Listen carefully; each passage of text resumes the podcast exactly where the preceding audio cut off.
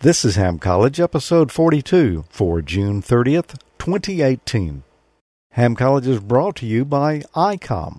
See how you can make the most out of contest season with ICOM. And by hamstudy.org, a great way to study for your next license exam.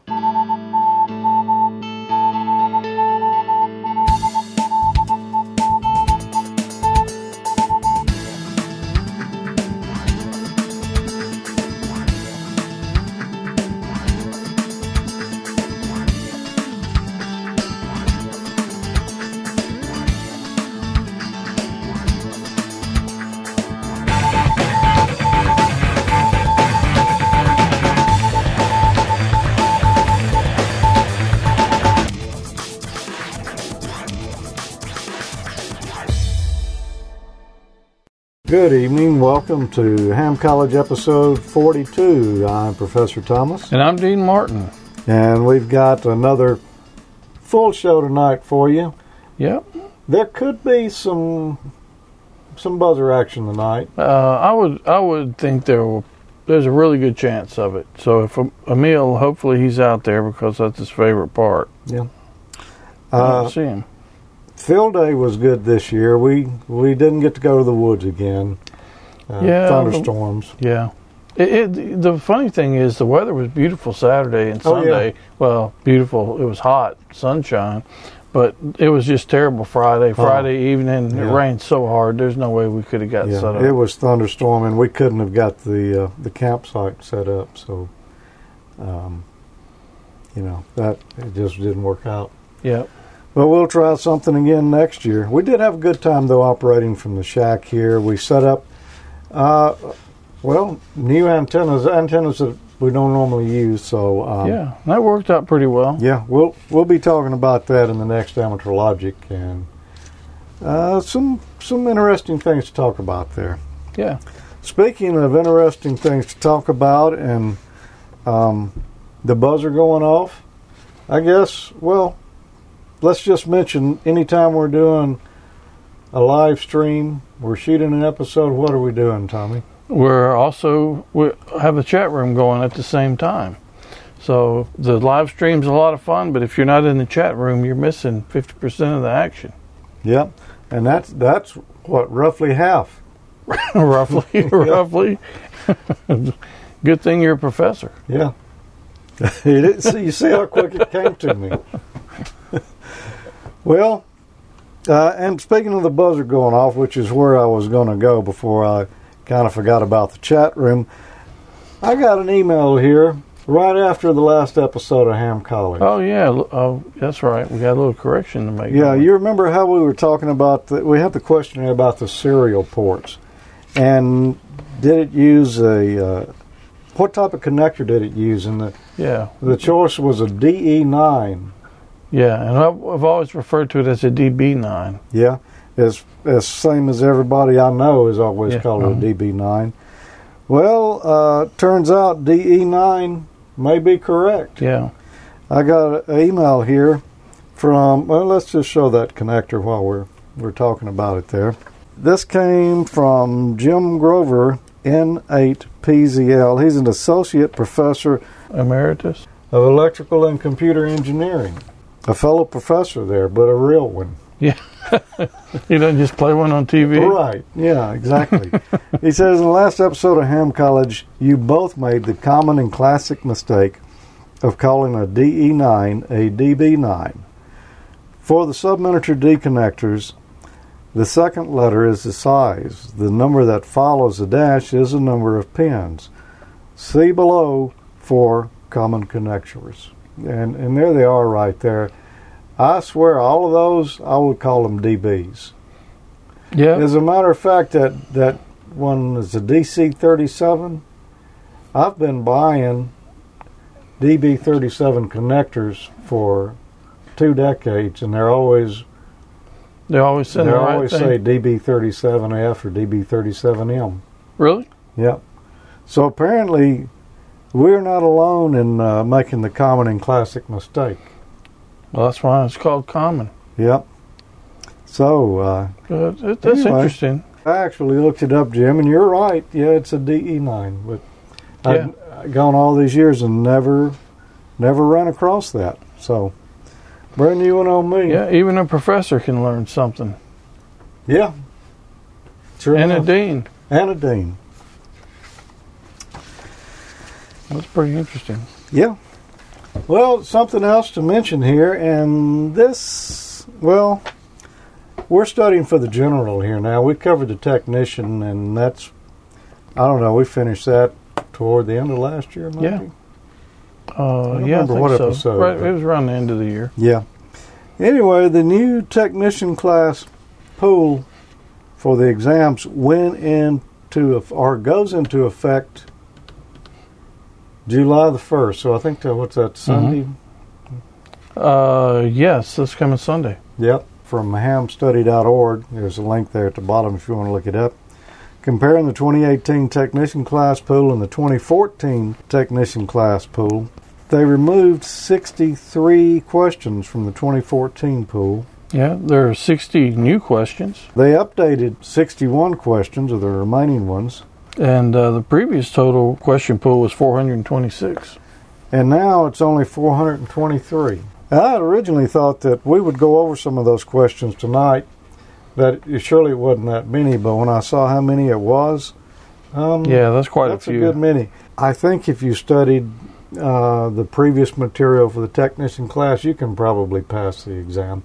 yeah. But if you're um, if you're still studying for your technician exam, well, get the new question pool. Start with it. As a matter of fact, Unless you're going to Go- Saturday and yeah. take your test. go to hamstudy.org. Uh, the the actually the page that we just showed you right there, you can find um, a, a list of all those questions. It'd be a good. We, we recommend hamstudy.org anyway. Oh, absolutely. But this this is the only place I found that really spelled out what the changes were. Yeah. Yeah, they, they got a great site. That's about all the stalling I can do, Tommy. I guess we're going to have to get right on into the, the real go ahead and dust the buzzer off. What is the approximate bandwidth of a PACTOR 3 signal at maximum data rate? A, 31.5 hertz. B, 500 hertz, C, 1,800 hertz. or D, 2300 hertz. What is the approximate bandwidth of a PACTOR 3 signal at maximum data rate? PACTOR 3, and I'm not a PACTOR expert by any means. I don't think. No. I, I know it looked like you it. don't even play one on TV? No. Mm-mm. I think I actually played with Pactor back in the early 90s Yeah. once. Yeah, I, I don't even know if anybody still uses it. Well, somebody must because the um, the study questions are just loaded with Pactor questions in there. I don't understand it, but they're in there, so uh, there must be somebody that still uses it. But with it being Pactor 3, I'm going to say that's that's um, a more recent version of Pactor, so probably things have speeded up on it. I don't think anybody in this university is using it. No, no one at this school. Yeah. um, so uh, this is just my, my reasoning here. So I I think it's going to be a faster data rate. 31.5 hertz. You couldn't get much data across Pactor with that. So I'm just going to just jump straight to the chase there. Out of the more bandwidth you've got, the more data you can pass. That makes sense to you, doesn't it? Mm-hmm. So on HF, I think we could pass, well, I'm sure we could pass 2300 hertz and still be within a single channel without, uh, you know, we wouldn't want to go much over that, but 2300 hertz will still hold us within a um, a respectable bandwidth there. because your filters, your filters actually kind of start around there. Yeah, depends on the rig. Uh, You know, some of them uh, will go down from So there. that's but still, but the point was that's still a, within the yeah, it's still within the a typical usable bandwidth. Mhm. Yeah. So, and you could cram the most data into it. So I'm just going to say it's 2300 hertz. What do, What do you think? Is that uh, flawed logic? Am I going No. too high? I don't know. It That's I think that's roughly where you can get an intelligible voice. I would think the data might take a little less, but I'm not Mhm. really sure. Well, looking at the chat room here, um, there could be a buzzer right now because everybody was guessing the other answers. Although I did get a couple of D's in So, there. well, they're kind of all over the place. Somebody said E, Yeah, and I'm thinking that's where I'm going with it. yeah, three thousand hertz. Yeah. so fast it's it's fall off the bottom of the it. list there. All right, twenty three hundred hertz. That's my final answer. Okay. And- There we go. Oh, you nailed it. Yeah. You get lucky sometimes. Yeah. Well, I'm glad you got that one because I would have actually probably picked C. I almost picked C, and then I said, "No, it's it's got to be D." And so there you go. Well, there, 2300 hertz or 2.3 kilohertz for Pactor 3 signal. Now I'll ask you a difficult one. Look, it's on Pactor. oh wow, what are the chances? In the Pactor protocol, what is meant by a NAK, it's NAK, response to a transmitted packet? A, the receiver is requesting the packet be retransmitted. B, the receiver is reporting the packet was received without error. The receiver is busy decoding the packet. Or D, the entire file has been received correctly. Okay, so ACK is acknowledgement. NAK, I believe, was like a negative. A, the receiver is requesting the packet be retransmitted. B, the receiver reporting received without error. Was busy decoding. I think it's going to be A the receiver is requesting the packet be retransmitted because if I remember right, NAK is is like that's the opposite of ACK. It's an acknowledgement. It's like a failure. I didn't get all your data, Right. Uh, so it sends it back. that one's good. Yeah, so NAK is uh, ne- the negative of that. So I think it's going to be A alpha. Receivers requesting the packet be retransmitted. Well, we've got a mix in the chat room again. Most of them are A, but there were several B's and D's in there too. So I'm going to agree with you, Tommy. I'm I'm pretty sure it's A, and this is not really NAK is not just a Pactor term. That's using a lot of Yeah, I, I remember that stuff from the old programming days when we were playing around with that stuff, and then uh, old modems, uh, telephone modems. There you go. Okay, so I got that one. I got I got lucky on that one. So far, so good. That's when being an old guy paid off. you actually haven't heard of the, the term Uh-huh. used before. Yeah. Well, hit me with one. All right. How's this one? What symptoms may result from other signals interfering with a Pactor or WINMOR transmission? A. Frequent retries or timeouts. B. Long pauses in message transmission. C. Failure to establish a connection between stations. Or D, all of these choices are correct. Let's see. What symptoms may result from other signals interfering with the Pactor or WINMOR transmission? There's Uh, one. Uh, there's a new one, WINMOR. Uh, that's one I've, I have not heard of that one. You haven't heard of that one? Mm-mm. Have you? Yeah. I, I don't know much about it, but I've heard of it. So, if somebody else is interfering with the transmission there, or other signals are, I think you're going to get frequent retries or timeouts. That that would be a given. Mhm. Uh, B, long pauses in message transmission. Well, yeah, I think you'd have long pauses too because you're going to have all those retries. yeah, that's plausible for sure. Uh, C, failure to establish a connection between stations. Well, that could happen too because you can't hear the station you're trying Mhm. to hear for the other signals. So I'm going to say it's D. All of these choices are correct. Do you concur? I do. Con- I do concur, Professor. And everybody, um, everybody got that one over in the chat room there. Everybody's saying it's D. Makes sense. Nailed it. Nailed it. Okay, one for you. What action results from a failure to exchange information due to excessive transmission attempts when using Pactor or WINMOR? A. The checksum overflows. B, the connection is dropped.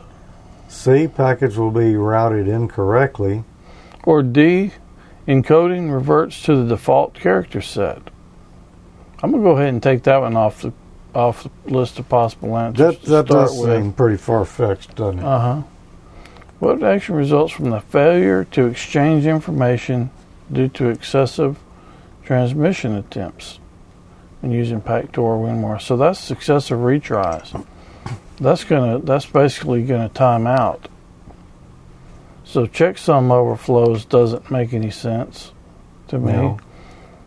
And there's no packets to be routed, so the connection is going to get dropped. If you have too many retries, it's going to time Yeah. out and it's going to drop your connection. So it's got to be B. That's the only one that makes any sense.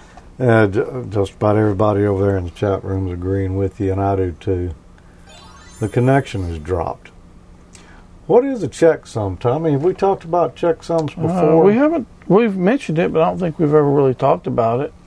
It's essentially, uh, if I remember right, it's basically there's a packet of data and there's a little piece of math that's done against it, Mhm. and there's a number that uh, when you send it, along with the checksum, then they can they can do the math on the received packet and know that it's valid. Yeah. If you come back with a different answer after you run the little math algorithm on it, then then it's a bad packet, and you it, typically it'll request it to be sent again. And You'll you get a knack. knack. Yep. Yeah, exactly. Okay. This uh, this all is very familiar stuff. It's yeah, like old telephone modem stuff. It's what Yeah. it's bringing back. I'm sitting here Mhm. having uh, 300 baud flashbacks here. Yeah. They're just coming at me kind of slow. Yeah. I understand. 300 baud. Yeah. Okay. How does forward error correction, or FEC, allow the receiver to correct errors and receive data packets? A. By controlling transmitter output power for optimum signal strength. B by using the Varicode character set. C. By transmitting redundant information with the data. Or D using a parity bit with each character. And I know the answer to this one, Tommy, Well, good. uh, because I just had to deal with this at work. Oh, yeah? Yep, we for some of our sites we're sending data or the audio to uh, the transmitter site using the internet. Not most of them we don't. The bigger stations we don't, but some of our smaller ones we're using the internet to transport audio data. Mm-hmm. It uses the UDP protocol, which has nothing to do with this question right here, but that means you send out packets. If the packets don't get there with UDP, there's no NAK or ACK going on with UDP. You're just Yeah, you're just blasting blasting packets. it out there and hoping somebody's going to get it. Yeah, because you're trying to get them there fast, and you don't have time to wait for a response. So when you send data like that, there could be some errors in there, and we were having that. We were having packets lost on the internet connection intermittently, so I had to enable forward error correction on the codecs there, and so I know what that does. When you enable forward error correction, well, let's let's go over them. We'll start at the top there by controlling transmitter output power for optimum signal level. No. That, that has nothing to do with it. By using the Varicode character set. I think they use Varicode for PSK 31, Mhm. don't they? Mm-hmm. And that's just to um, to send less data. Right. They, they use less bits. It's nothing to do with forward error correction. If you look down there at D, by using a parity bit with each character, um, no, that's not the answer either. But if you look at C there, by transmitting redundant information with the data, there's your answer right there. It's C, because what you do, you send the packet that you want to send, and then you send more data with it that is a duplicate of some that you just sent, and you hope if it didn't see it the first time, it'll grab it the second time and reassemble it Oh. to make the uh, the original packet that you wanted. Interesting. So I say it's C. Most folks in the chat room there are saying C. There is some, some A's and D's too, though. But um, I'm saying C. Does that make sense to you? Yeah, that's that's the only one I see that really seems like it would probably fit too. Well, let's see if I'm correct. There you go. Got it again, Mr. Wizard. You know, I just had to do this, so it'd have been pretty bad if I missed it. be time for a career change. Yeah. How does a receiving station respond to an ARC? I believe that's how you pronounce it. ARQ data mode packet containing errors. A. It terminates a contact. B. It requests the packet be retransmitted. C. It sends the packet back to the transmitting station. Or D. It requests a change in transmitting protocol. Okay, how does a receiving station, the receiving station, Mhm. respond to an ARC data mode packet containing errors?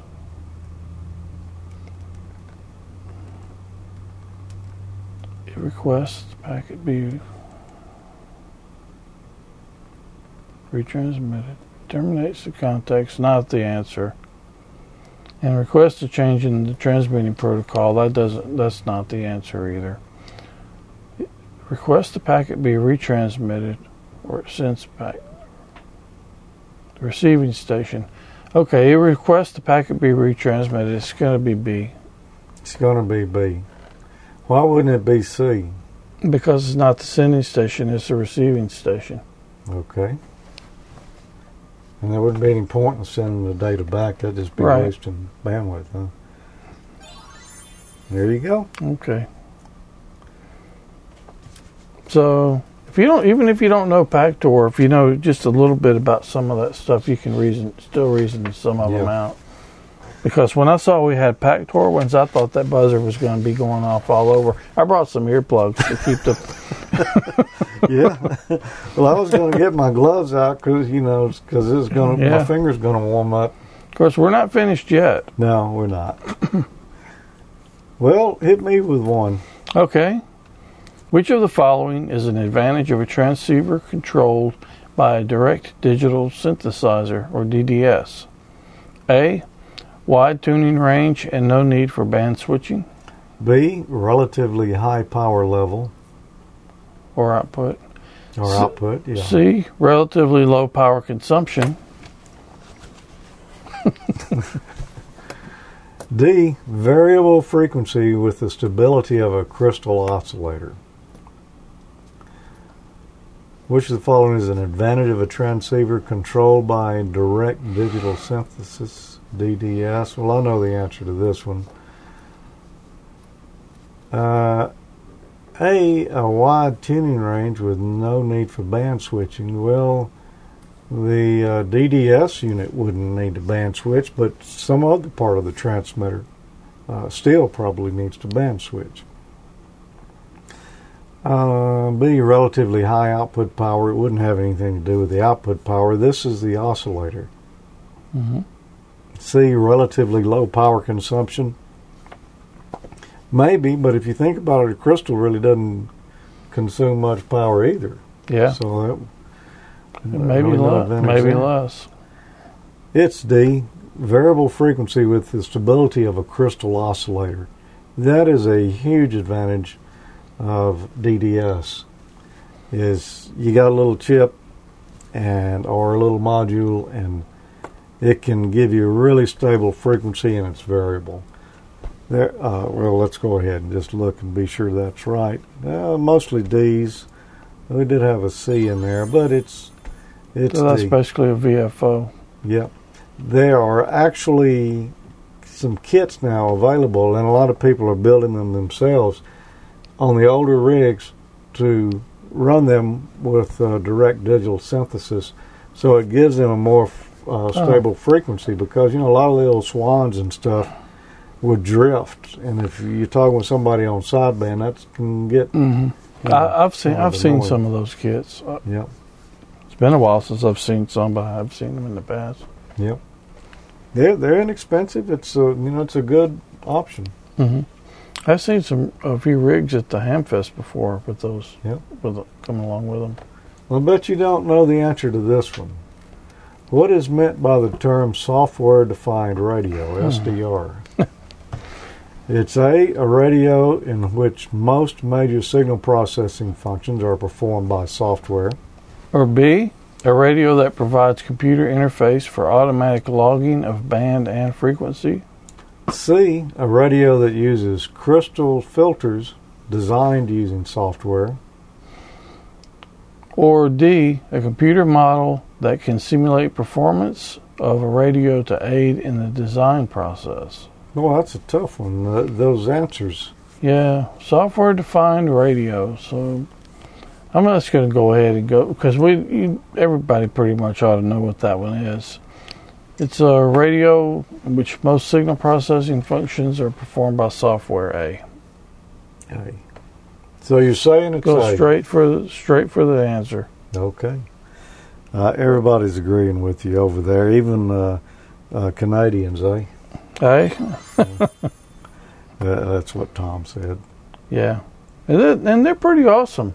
Yeah. As a matter of fact, you know, Icom kind of, I guess they sort of started, well, they didn't start it, but their, their latest rigs are based off SDR too. We've Yeah. shown them on there Yeah. before. The two of the most recent ones, and uh, Yeah. Isn't it pretty cool stuff? yeah, it is. It's a great, great new technology. hmm Heard it, worked it, logged it. It's time to get the transceiver that's best suited for your lifestyle. ICOM offers a variety of high performance and innovative products. See how you can make the most out of contest season with these transceivers. The competitive edge you've been looking for, raise the bar and hear what others cannot with this flagship HF 50 MHz transceiver, the IC7851. Reciprocal mixing dynamic range, crystal clear local oscillator design, spectrum scope, dual receivers, and digital voice recorder. The IC7610 is the SDR every ham wants and just in time for contesting season. This high performance SDR has the ability to pick out the faintest signals even in the presence of stronger adjacent signals. The new ICOM IC7610 is a direct sampling software defined radio that will change the world's definition of a SDR transceiver. RF direct sampling 110 RMDR, independent dual receiver, dual DIGI-SEL. IC7300 is changing the way entry level HF is designed. This high performance innovative HF transceiver with a compact design will far exceed your expectations. RF direct sampling, 15 discrete bandpass filters, large 4.3 inch color touchscreen, real time spectrum scope, and SD memory card slot. Visit ICOMAmerica.com slash amateur for more information on all the great ICOM radios. It's about that time to uh, give away some ICOM swag. Seeing how we just saw the spot from ICOM. Yeah, actually got get uh, dark back there. Whoa, who turned the lights out? We've got uh, new model cap. Remember the other one was just solid black. And that one comes with the internet on it, doesn't It it? sure does. It's got the internet on the back of it. ICOMAmerica.com. And then we've got the nice ICOM Ham Crew t shirt, which I wore mine last month on here. I finally got one back. Look just as good going to the Ham Fest as you will when you leave. Yeah.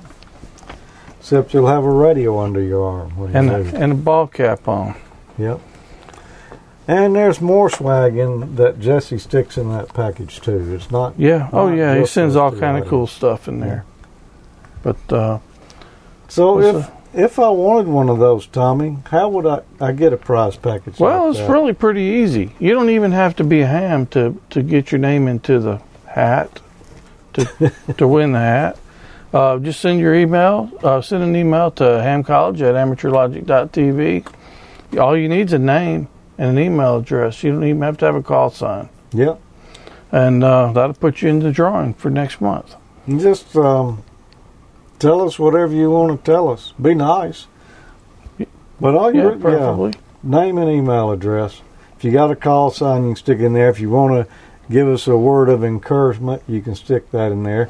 If you want to tell us we're wrong about the DB9 connectors, you can even do that. Or the or we're right about the DE9 connectors There you go. because we will be next time Yep. probably. So if you want your your swag package, that's what you do. And as a matter of fact, one of our friends here, I I think is that friend in the chat room here tonight, Tommy? 'Cause we Um, just drew the name a few minutes ago. I know uh, someone that knows that friend is in there. Well, then that's good enough. Then we know the friend is in there too. Yep. But we didn't pick the name because it was a friend, or did we? no. No, actually, It's all uh, fair and square. It's all fair and square. And this week's winner is Kelly Cantwell, K E zero E W K. Congratulations, Congratulations, Kelly. And uh, you'll be hearing from ICOM hmm very soon. She sent us an email, and that's all it had in it was Kelly Cantwell, K E zero E W K. But that's all you got to have. That's it. Well, you don't even need to have you don't that. even need. So she went overboard. There. she did, but uh, Yeah. that's okay. She's an overachiever. There was a smiley face on there too, and we figure that's good for at least two words. Yeah, we appreciate those as well. Yeah. Yeah, I, I thought she was there, Marty. That's uh, Marty's wife. Yeah. And, uh, they're always in the chat room watching live, and uh, good people there. We we Yeah. enjoy having them on board. Yep. Congratulations, Kelly. You know, last month's winner was Mo. You remember Mo? I do remember Mo. Mo actually sent us a photo. Yep. He said we could share his mug. Yeah. Looking good, Mo. Sure is. And he's got the new model cap as well. Yeah, he does. So that's what you'll be getting. One thing I wanted to mention too is uh, if you if you haven't won and you've entered your name, you have to enter each month. yes. So just send it back again if you didn't win it. Mhm. and You won one, and uh, you'll go into the drawing again for next month. Yep. Because somebody's going to win it. It might as well be you. And we don't we don't keep those emails as, we, as we've mentioned before. So that whole excuse me that whole email list gets cleared out, Yeah, I and can't we even. start over clean. I can't even remember who won the last two months. You know Mo. No, I forgot already. We don't we don't keep that. So, anyway, congratulations, Kelly and Mo. What happens to the feed point impedance? I'm glad you got this one. What happens to the feed point impedance of a ground plane antenna when its radials are changed from horizontal to sloping downward? Yeah, I think that's right. Yeah, I think that's right too. But you know what just happened? What, we just read out? the last Pactor question on the exam. Did that's we? it. Yeah, there's no more Pactor Oh questions wow! And they were just getting good too. Yeah, I think, as a matter of fact, I think that was all the digital modes questions. Really? Completed. Yep. Wow! So, I really expected to get buzzed when I saw that the topic was Pactor. I just knew the buzzer was going to go off. Yep. but uh, most of it was just basically like old school. Uh, Data communications. Yeah. So, what happens to the feed point impedance of a ground plane antenna when its radials are changed from horizontal to sloping downward? A, it decreases. B, it increases. C, it stays the same. Or D, it reaches a maximum at an angle of 45 degrees. Well, I think I got some splaining to do. a ground plane antenna's got a vertical radiator that's a little straighter than the one I drew there, unless it's been bent. Well, the wind's blowing. Yep. And then they're saying with the um, with the ground radials or the ground plane coming out straight at a horizontal angle. When you've got a ground plane antenna like that and the and the radials come straight out on the sides of it, that feed point impedance down here is going to be 25 ohms. Okay. So it's not 50 ohms at all. Now, what if we bend those radials down, come more toward a uh, 45 degree angle? Well, Is it it- going to increase or decrease well, that? if it's if it was 25 ohms before, I'm saying it's going to increase. Okay, so you don't think it's going to stay the same? No, you're saying I'm thinking it's increasing. going to Okay. increase. So, what it actually Because we're does looking for 50. is it increases it to about 50 ohms. I have seen uh, antennas that they are vertical, We yeah, they're kind horizontal. of flat like that. Yeah. But Uh, on say a typical quarter wave ground plane, quarter wave length tall, you know those that you build, you always that they Mhm. are rank, angled down, and that's to get the impedance right. And so, yeah, the answer is going to be it increases What are they saying in the chat room? They're saying magic drawing board. They're not answering. Yeah, it either was an A or a B according to the chat room there. Most of them were having fun looking at my scribbling. So the real answer, it increases. Just just like we demonstrated right there. And Hmm. now you know why. No. You just know no, it we does. just know it does. Yeah. So that's Tom all- wants to know if he can change his answer. Only if you Yeah. use pencil. Yeah, if you used a pencil, you can go back and change it before you turn it in. That's true. As a matter of fact, you know, I I uh, attended and helped administer VE exam a few weeks ago. Yeah, you sure did. First time I had done it in a while. It was fun. Yeah, I, I need to go volunteer for one of those. Yep. It's been a good while. Supposed to do? Aren't you supposed to do so many? Yeah, you, it's so often. I think. You, Yeah, I'm you probably about to get my VE credentials yanked. Yeah. You could lose your street cred. Yeah, What is the approximate length of a quarter wave vertical antenna cut for 28.5 megahertz? Is it A, 8 feet, B, 11 feet, C, 16 feet? or D, 21 feet. Ooh. I'm gonna cheat. Oh, you can. Yeah, you can't use a calculator. I mean, a, a cell phone. But I can use calculator. Yeah, but you can't use a cell. They won't let you use a cell phone because we no. run into that. Well, I don't have. That's all I've got here. well, you still can't use it. That's not allowed. It is. no, it's not. Because we we uh, told a guy at the exam he couldn't use his cell phone. You're going to use it anyway. I'm going to tell you how I figured it out after you tell me how you figured it. Or yeah, It's A. it's A. So you're saying it's eight feet. Roughly. Not exactly, but Yeah. yeah. We've got some A's and B's in there. I see somebody though figured it out the same way that I did. Um, I'm going to agree with you. It's A, Okay. And there you go. And the way, uh, tell us how you figured it out. What did you do? I did uh, 468 divided by the megahertz. By about 28.5? And then, yeah, then that gives you a half wave. And I did divided by two for a quarter wave. It gave me eight point Yep. something. Yep. The way I figured it out, now this will only work with this particular question. It wouldn't work on, on a lot of others. But I just happen to know that a CB antenna whip is 102 inches. Mm-hmm. All right, so that's close to nine feet. All Oh, right. yeah. All right. That'll get you pretty close. And I happen to know that 11 meters is where CB is, So, and 28.5 is 10 meters. uh huh. So we went up a little bit in frequency. So you ballparked it. So I knew that the antenna was going to be shorter than that nine foot CB whip. So the choice was obvious. Eight. Gu- guesstimation. Yep. And Bill in there in the chat room mentioned the CB antenna being 102 inches and that 10 meters is shorter.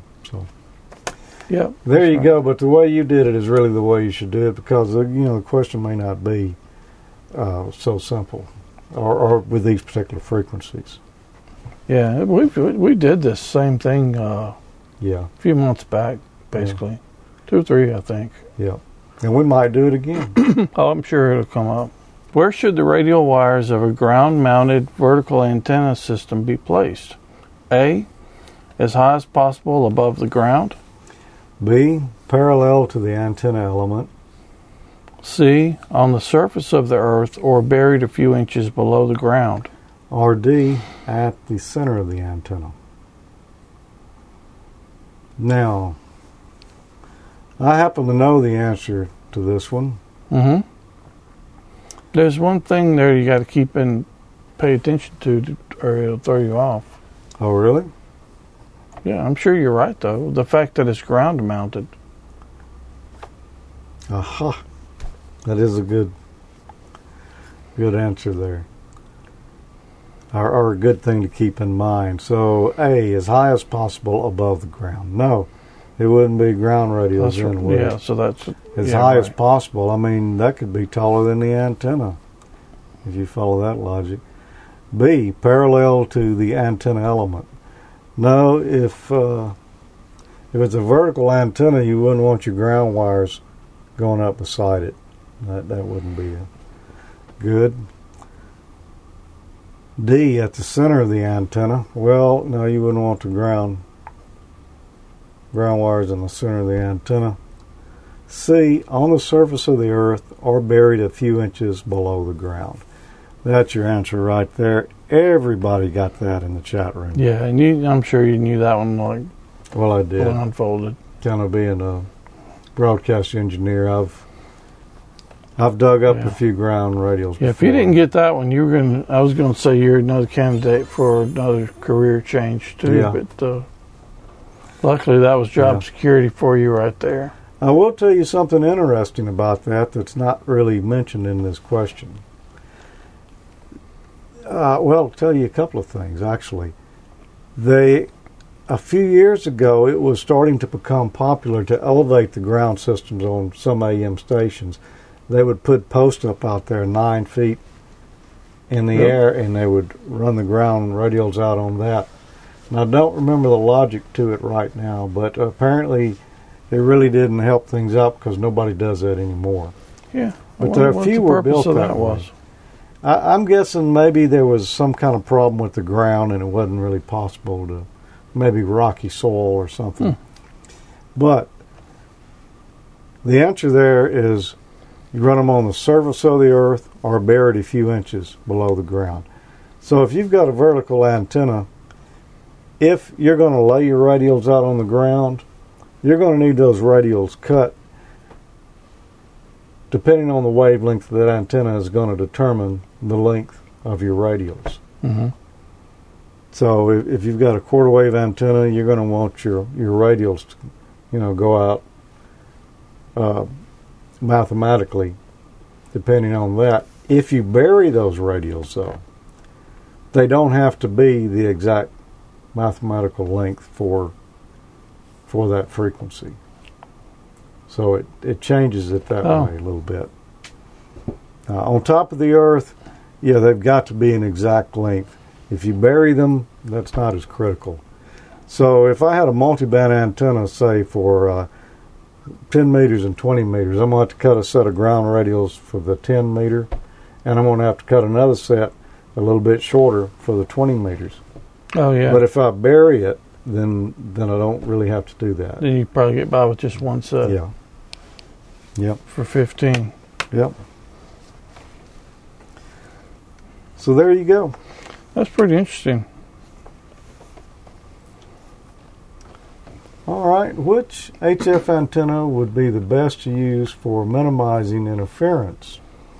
Is it A, a quarter wave vertical antenna, B, an isotropic antenna, C, a directional antenna, or D, an omnidirectional antenna?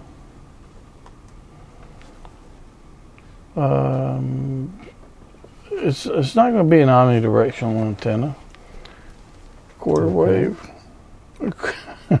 a quarter a, a quarter wave might might help because it's not going to receive quite as good as a half wave. Yeah. But that's not the answer. I think, I think the answer is going to be C, a directional antenna, so you can get some rejection from the backside of it. So you're pointing it in a particular direction. Yeah, right. So you exactly. Well, um, there were some mixed answers in there. Most people said it was C. I'm going to agree with you. A directional antenna. Are we going to have an intermission?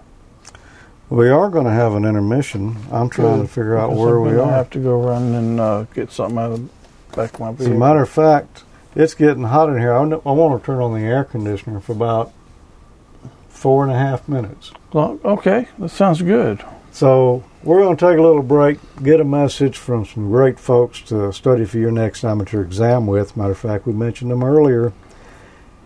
And I don't know, maybe we'll have a little something fun to look at too. Yeah. Maybe we'll do some There's acking some- and knacking or some old Some stuff show and here. tell. Yeah.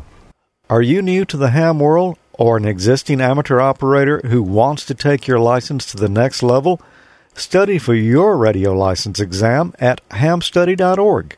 Hamstudy.org is a free online learning tool powered by ICOM. It was created by Richard Bateman, KD7BBC, Michael Stufflebeam, KV9G, and Rich Porter, KK6GKE, and it uses a modern web design to enhance the experience of studying for your technician, general, and amateur extra exams.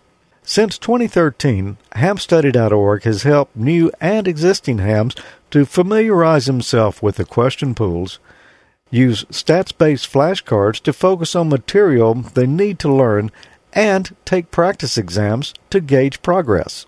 Visit hamstudy.org on your desktop computer or mobile device. Register for a free account at hamstudy.org to access personalized study history and other site features. Prepare for an exam in an intuitive and comprehensive manner. Check out hamstudy.org, powered by ICOM, for free learning tools. Good luck on your next exam.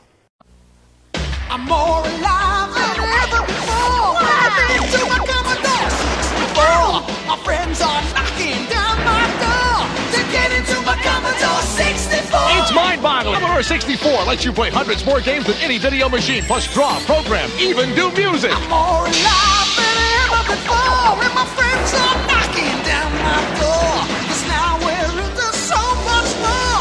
We're into our Commodore 64. Frisbees are fun. Just about any nice day, you'll find people in almost any park enjoying Frisbees. But some people have never seen super elastic bubble plastic that's right, plastic bubbles from a tube. Just squeeze it out and blow it up. They're beautiful. Kids of all ages enjoy super elastic bubble plastic. It's just as much fun as frisbees. Frisbees and super elastic bubble plastic sold separately from Wham-O. Hi, everybody. This is Joe Walsh. One thing I do when I'm not playing rock and roll is get on the air as an amateur radio operator. Also called ham radio, is a communication service provided by ordinary people just like you and me. We have a national emergency communication system in place 24 7, 365. We provide local and regional assistance when any part of the grid goes down. We help fire and police, families, hospitals, schools, handicapped, injured. At community events, sports, races, parades, gatherings, and celebrations, we provide free communications to help people and keep them safe. Find out more about amateur radio at arrl.org slash what is ham radio. See you on the air. Our old buddy Joe, Yep, rock and roll ambassador of ham radio. absolutely. Good, good spokesperson for it. Yep. The uh, the super elastic bubble plastic that brought back some old memories. We used It to have that yeah. stuff. That you know that stuff was probably not very healthy either. Because No. don't you remember the strong chemical smell that was with that stuff? It was probably highly toxic. And the Uh-huh. reason that you hear the buzzer some nights on the show here. Yeah, could be. So we used to play with that stuff right before the mosquito truck used to come through the neighborhood, and we chased it. Yeah, you had to put down plastic then to, Yeah. to, to chase the DDT machine. Yep. Which statement about a three element single band Yagi antenna is true? A. The reflector is normally the shortest element. Uh, B. The director is normally the shortest element. C. The driven element is the longest element. Or D. Low feed point impedance increases bandwidth. Why don't you get your antenna up here and let's look at it? You just happen to, to Well- have brought a Yagi with you tonight. You carry one in your truck, don't you? Yeah, it's in my toolbox because Yeah. it's made out of tools. That's a yeah a tape measure Yagi. Yep. And this one, this model right here goes from what one inch to 115.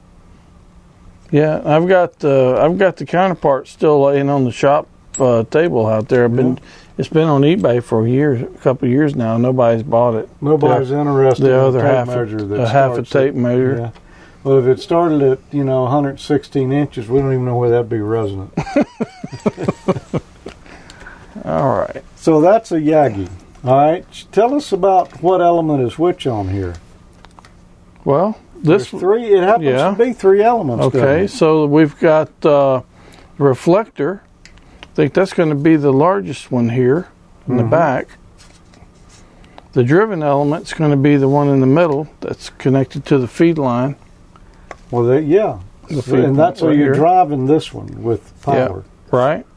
And then the director, or uh, Yeah. having- direct. yeah, the director. It's the shortest one on the end right there. So if you hold And it it's kind of hard we to see. Yeah. You can only get the ones that you can see through at Harbor Freight. Yeah. They're that thin. Yeah.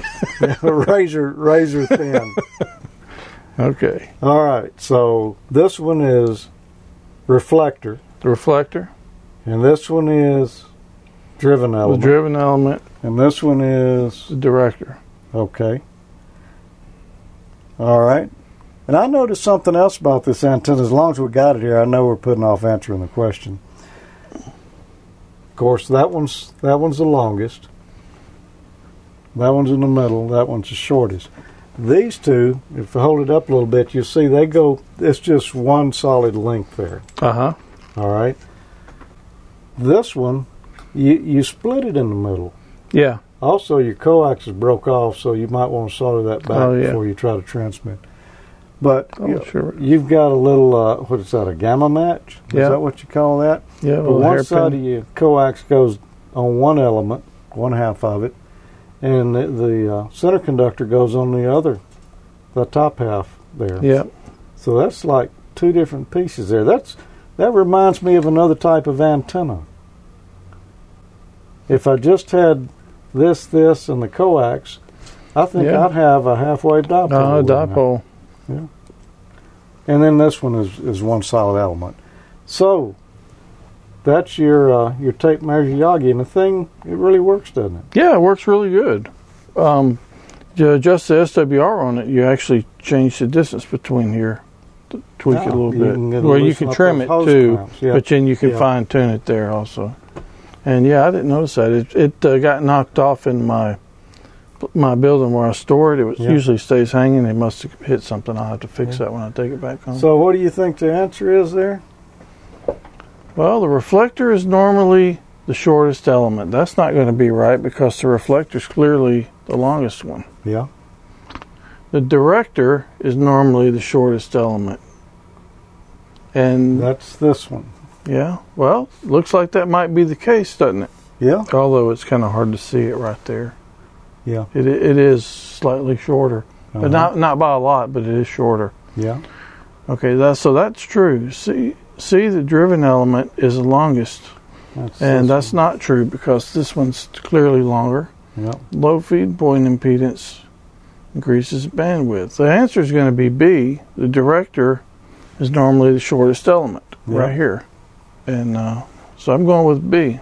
Well, I'm going to agree with you, and uh, yeah, everybody over in the chat room pretty much is saying it's B. There you go. So, with you calling this one the reflector and this one the director, I'm going to guess you're shooting the signal this way. Yep, you're right. So you've just got a half-wave dipole here, and you're bouncing it off that one back this way, and then you're sucking it up and pulling it more this way with this one. Yep. And I'm the only thing I'm gonna have to can say is I'm gonna have to get this PVC back home and hook the wash machine back up when we Yeah. finish later because Sabrina's gonna want to wash some clothes later. So it's important the length of each of these. Yeah, absolutely. Yeah, And they're critical. It's important how far apart they are too, isn't it? It is. Every, one of the measurements on here was important, and the spacing between this one's important. And the length of that little The length of that piece of wire is, yeah. is critical. Otherwise, you'll never get the match. The SWR. cool. But it was fun. It was easy to make. It only cost a couple bucks, and uh, Yeah, if if you're looking for a project, I would recommend doing that yeah, it's one. a good project. It's Yeah. be great for um, doing fox hunts, wouldn't it? Because you could just roll that Uh-huh. sucker up. And uh, if you uh, got a APRS radio, whatever, you can do sa- Mm-hmm. receive satellites or the space station stuff when it comes. Yeah, Oops, I just dropped it again. be another good Across use of it. Yeah, Okay, I think we got a it's couple actually, more. it's actually a good camping antenna too because It it doesn't is, take yeah. much space. You can stick it on pretty much anything. You hose clamp it to something Mm-hmm. and, and point it towards the repeater. Well, why don't you ask me this one? All right, I think I will.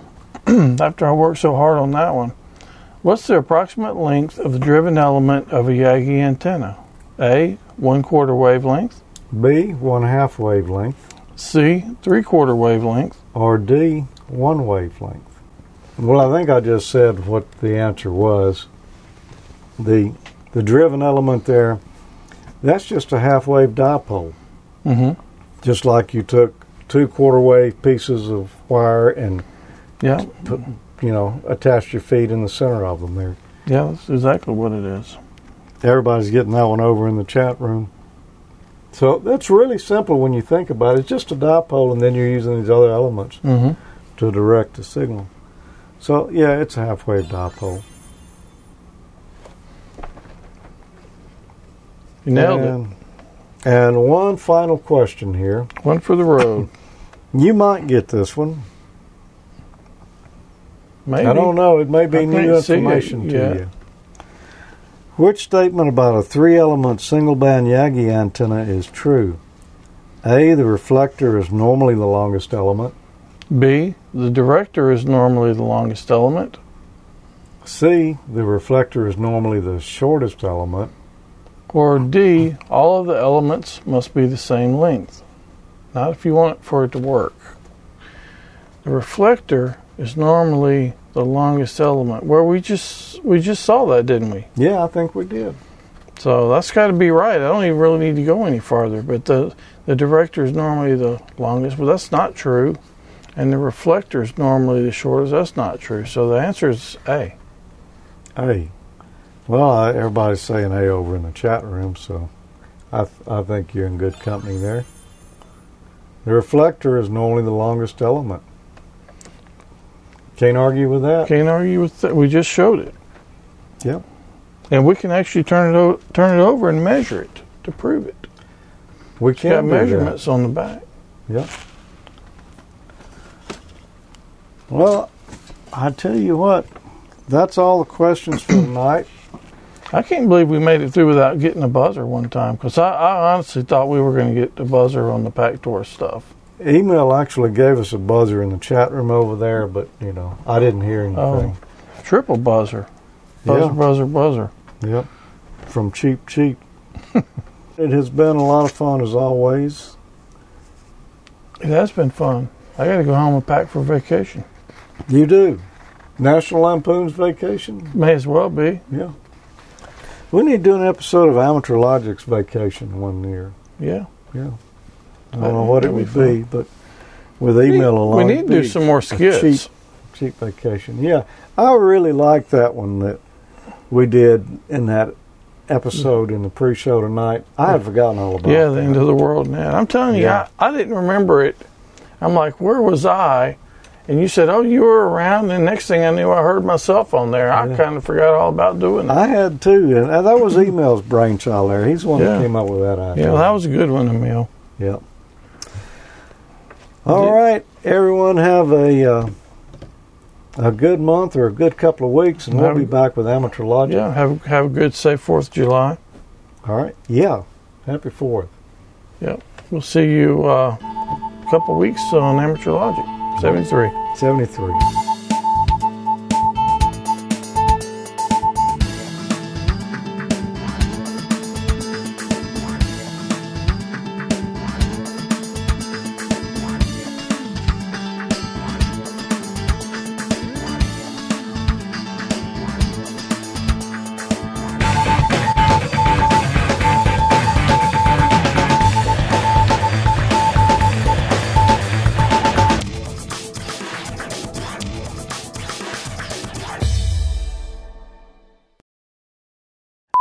Comprehensive matter. Check out You're not going to guess what what happened. Uh,